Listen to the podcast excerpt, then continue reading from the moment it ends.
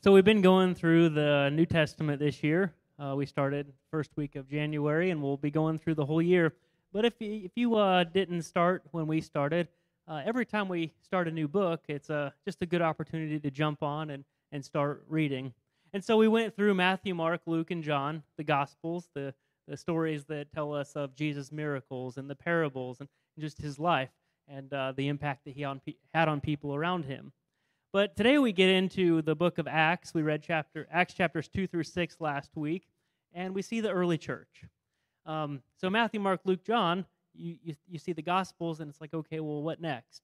Well, we could probably call Luke, um, or we could call Acts uh, Luke Part Two, or uh, or Second Luke. Uh, Luke wrote the book of Luke, and then he wrote the book of Acts. Uh, but usually we call it either the, the the Acts of the Apostles or the Acts of the Holy Spirit. It's when the Spirit filled the early believers. And so we get to see the early church in its purest form. Like we think, okay, this is what a church should look like. Or that church down the street, man, they do they do it right.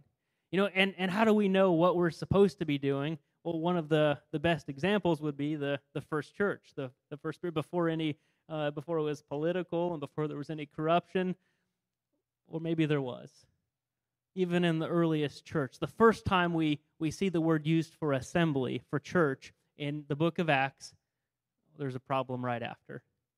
Kind of kind of makes me think, man, that's disappointing, but it also makes me think we have hope. Yeah, we have problems in our church. Well, so did the first one. So we're going to look then in Acts chapter 4 and look at what that church, uh, what, what it looked like. Uh, Acts 4, verse 31, it says this after they prayed, the place where they were meeting was shaken, and they were filled with the Holy Spirit and spoke the word of God boldly. All right, so at this point, the spirits entered into the believers and they're on the same page. They know what their mission is. They know they have the Spirit and they know that their goal is to, uh, to spread the good news of Jesus. I mean, the church was pretty small and then it grew, and then it grew by thousands in a day. Uh, and, and later we see it growing again. A lot of people at once became believers. This was all new news to these people. And so the church grew. This was the mission. But the, the problem is, if we could be on, we want to be on that same mission. I mean, all of us on Sunday when we leave, it would, it would just be great if we, you know, if we said, well, I would love to tell so and so about Jesus, and I want to love people the way Jesus did. I want the church to look like the church looked then. But then life happens. You know, then we start to we start to worry and we have stress and we have relational issues and we have work issues and, and there's problems everywhere and I just want to get to the next Sunday, right? Uh, I mean, these problems can bring us down and they can knock us off track. So, how did they stay on track? Here we go, starting at verse 32. All the believers were one in heart and mind. No one claimed that any of their possessions was their own, but they shared everything they had. With great power, the apostles continued to testify to the resurrection of the Lord Jesus. And God's grace was so powerfully at work in them, all, in them all, that there were no needy persons among them. From time to time, those who owned land or houses sold them. They brought money from the sales and put it at the apostles' feet, and it was distributed to anyone who had need. That's how they did it. That's how they were able to stay on track on the mission. They counted on each other. They relied on each other. When they had a need, maybe maybe we're a little more concerned with our wants than our needs at times. They were just thinking about their needs and their mission. And when someone had a need, they went to someone else who was a part of the church, who was a part of the family, who was a part of the body.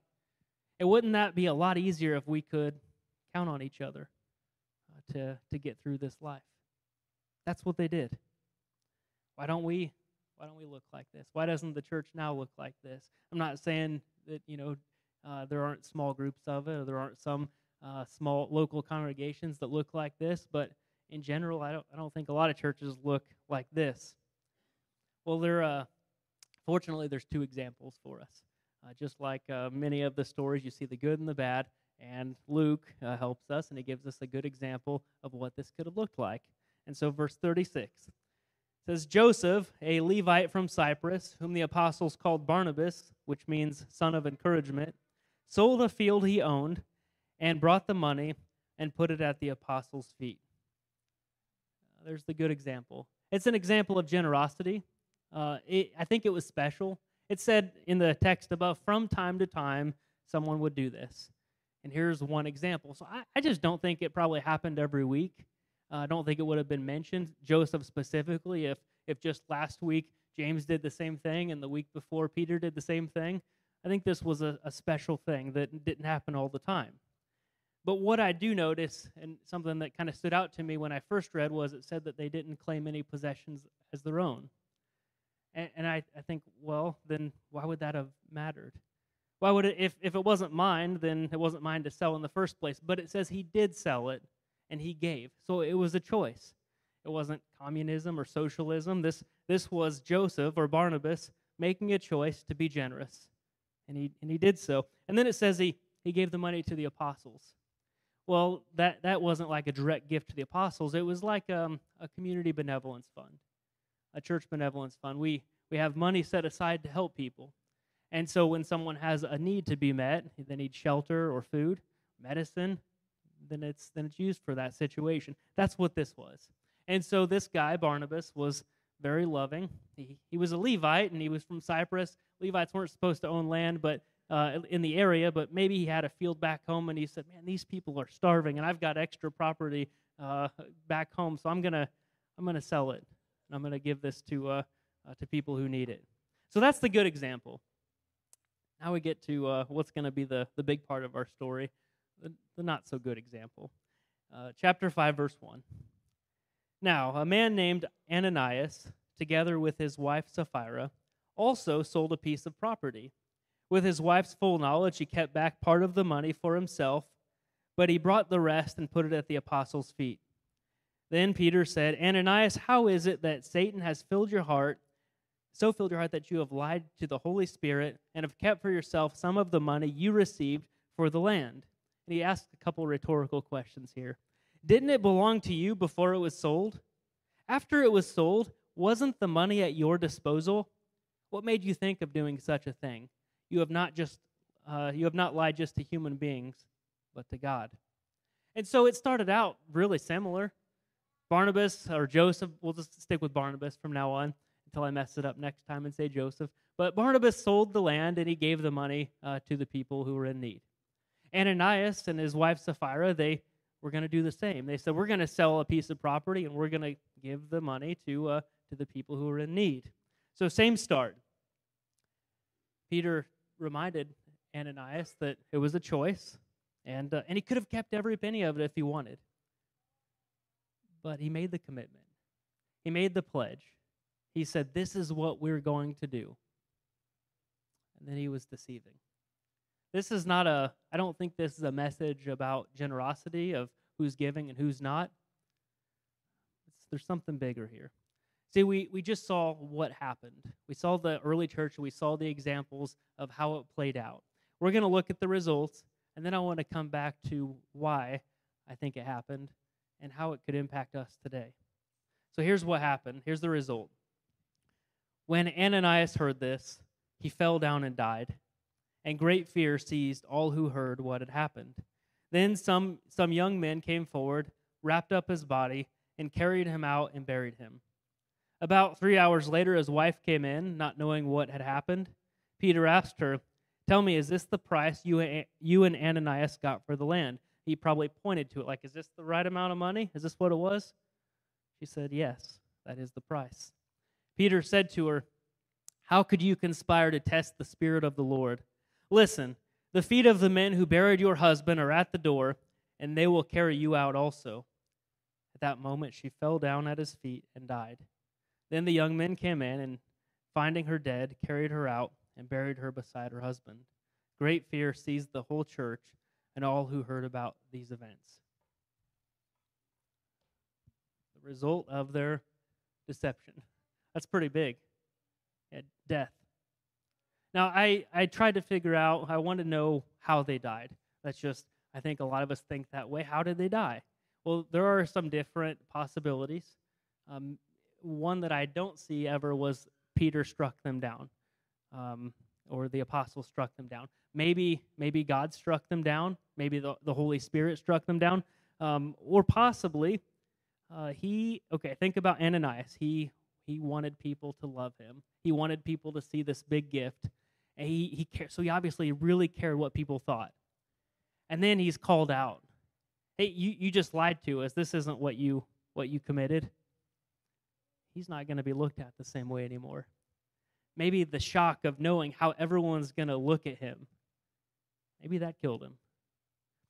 Sapphira, she just found out her husband died three hours ago. That was the first time she had heard about it, as far as we know. Maybe it was grief. Maybe it was shock. Maybe she knew she was caught as well in this lie.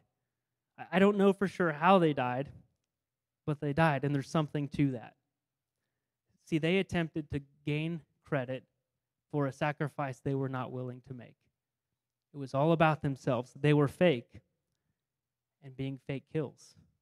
I think that's where we get where we come into this. Maybe we won't sell a piece of land and give it, but we can sure be fake in different situations.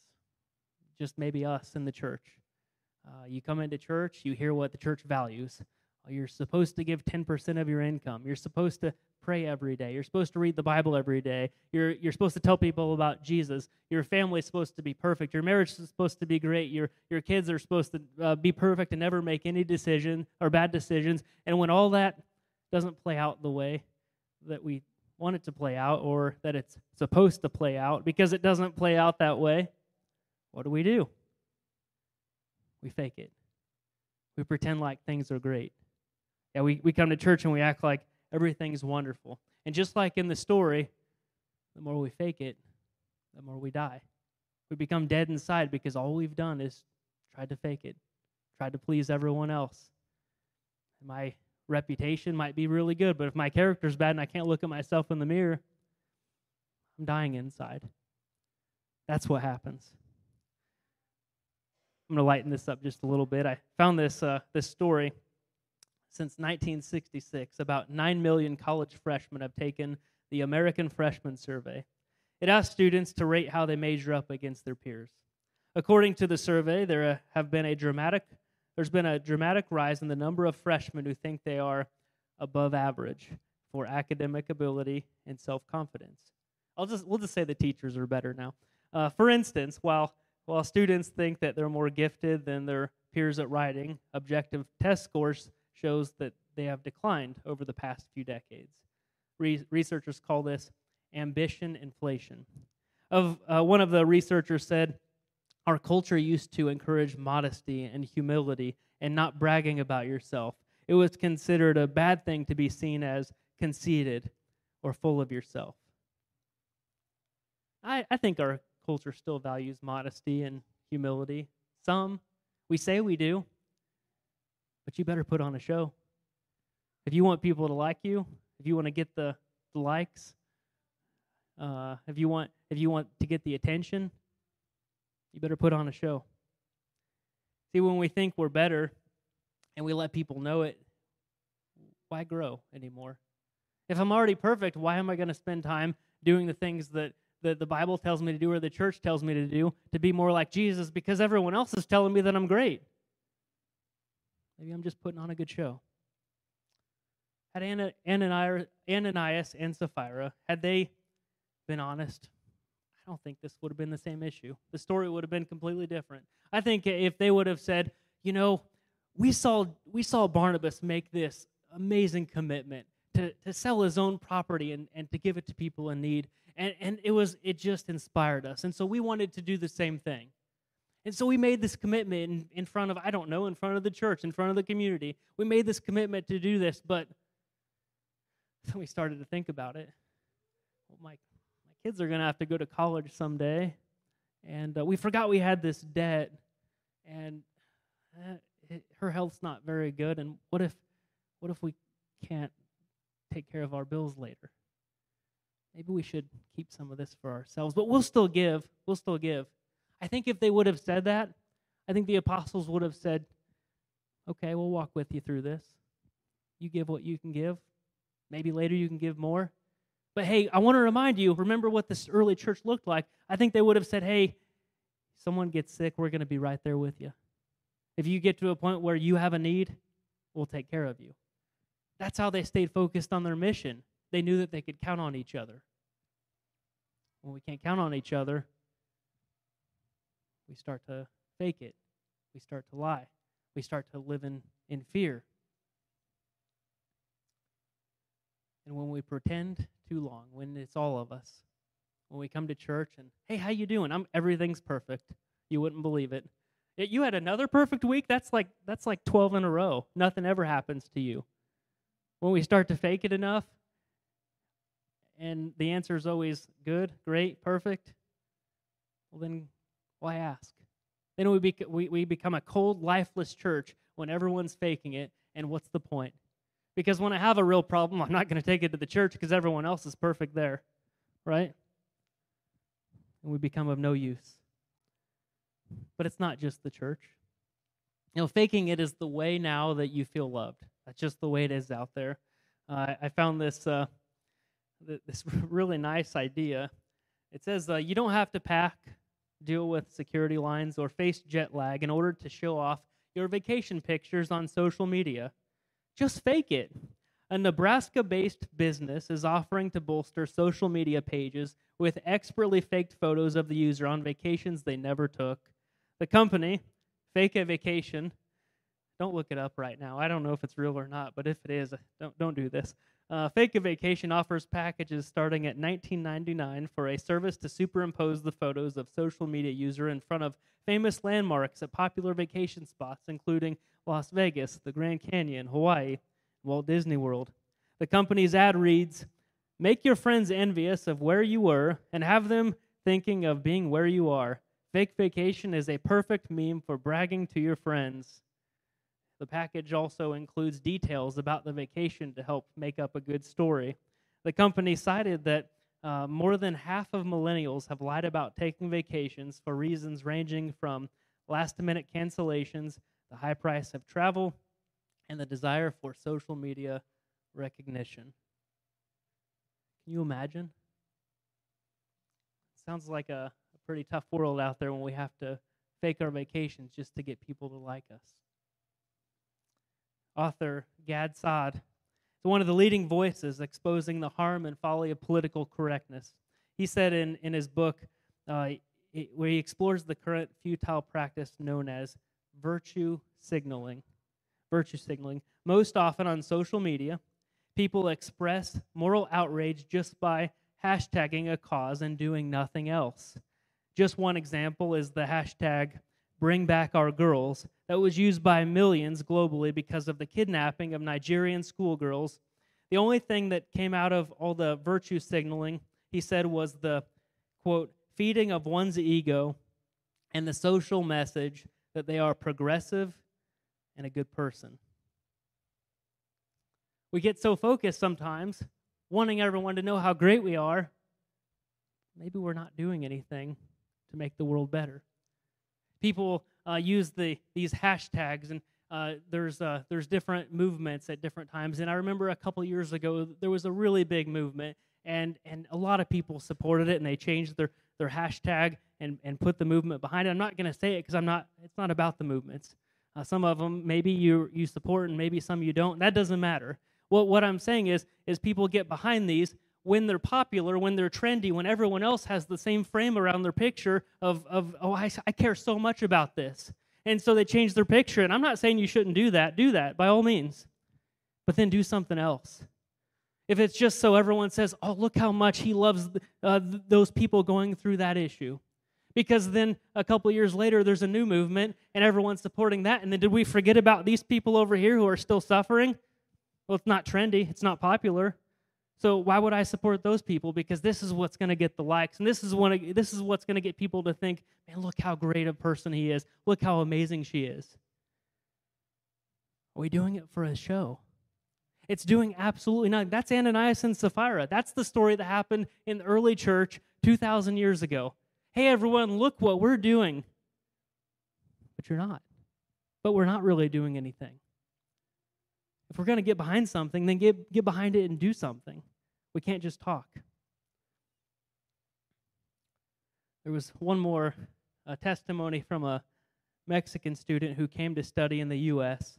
after having re- received many short term mission trips from American church groups. She said, In Mexico, they wanted to be my friends because they wanted to do missions to me. But when I moved to the United States, no one wanted to be my friend. That kind of hurts a little bit. We say we care about you. We just want people to think we're good people. So we fake it. And when we aren't living this way, when we aren't living in a way that God wants us to live, when we aren't actually loving people, when it's all fake, we're just going to keep dying inside. We're going to do nothing. The early church, they loved one another. They did not live in fear. You, it just seems like maybe there were examples like Ananias and Sapphira, but it appears that the majority, they weren't afraid of uh, not belonging or judgment or even uh, providing, getting through the next day. They had each other. But fear sure has a, a way of messing with us. It did them, and it still does to us. Ananias and Sapphira, they were more concerned with what people thought than who they were. And when that happens, we will never be like who God wants us to be. We, we say we want to model Jesus. Do we want to model Jesus or do we want people to think we are? That's the problem with faking. If you fake it long enough, you're going to start to believe you don't need to follow Jesus anymore because everyone likes you better. It doesn't work. Ultimately, if I if I start to think that I'm something I'm not, if I start to think I'm better than I actually am, I don't need Jesus. If I'm so perfect, if I'm good and great and perfect, and why do I need a Savior? What do I need saving from? And then it becomes my world, and that always comes crashing down. That's that's uh, this is a warning uh, for uh, against hypocrisy. This is a warning of what it looks like to fake it too long. And maybe you've maybe you've been faking it. You know, if you have, it's okay. It's not good, but Start today. Start being real today. Maybe it means confessing something. Maybe it means uh, starting to do something that you saw Jesus did, not trying to make a show about it. If we want the church to look like this church looked like, then we have to start living like the good examples. We have to start getting real as, as individuals and as a church. If we want to go where we want to go, then we have to get real with who we are now. And then we move towards Jesus. Let's pray.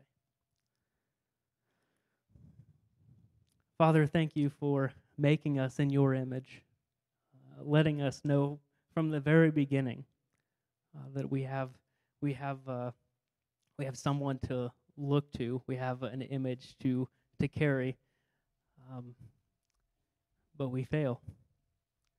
So I thank you that you sent Jesus uh, to restore that opportunity, uh, one to give us a way to love, uh, to uh, to break the status quo of doing doing what everyone else thinks they should do, but to show us what it actually means to love, to sacrifice, and and, and to to look like who you've intended us to look like. I pray that you help us to not be afraid, both today and and in the in the future, even even in a long time from now. Um, mostly, I thank you that you gave us hope. Uh, that as we live on a mission like the early church did, uh, that you would you would guide us and give us wisdom, uh, just to make the best decision today, as uh, one decision is is hard enough. And so I pray that you would help us all. You would give us guidance and wisdom, and continue to let us know and remind us of the hope and the love that we have uh, through your Son. In Jesus' name we pray. Amen.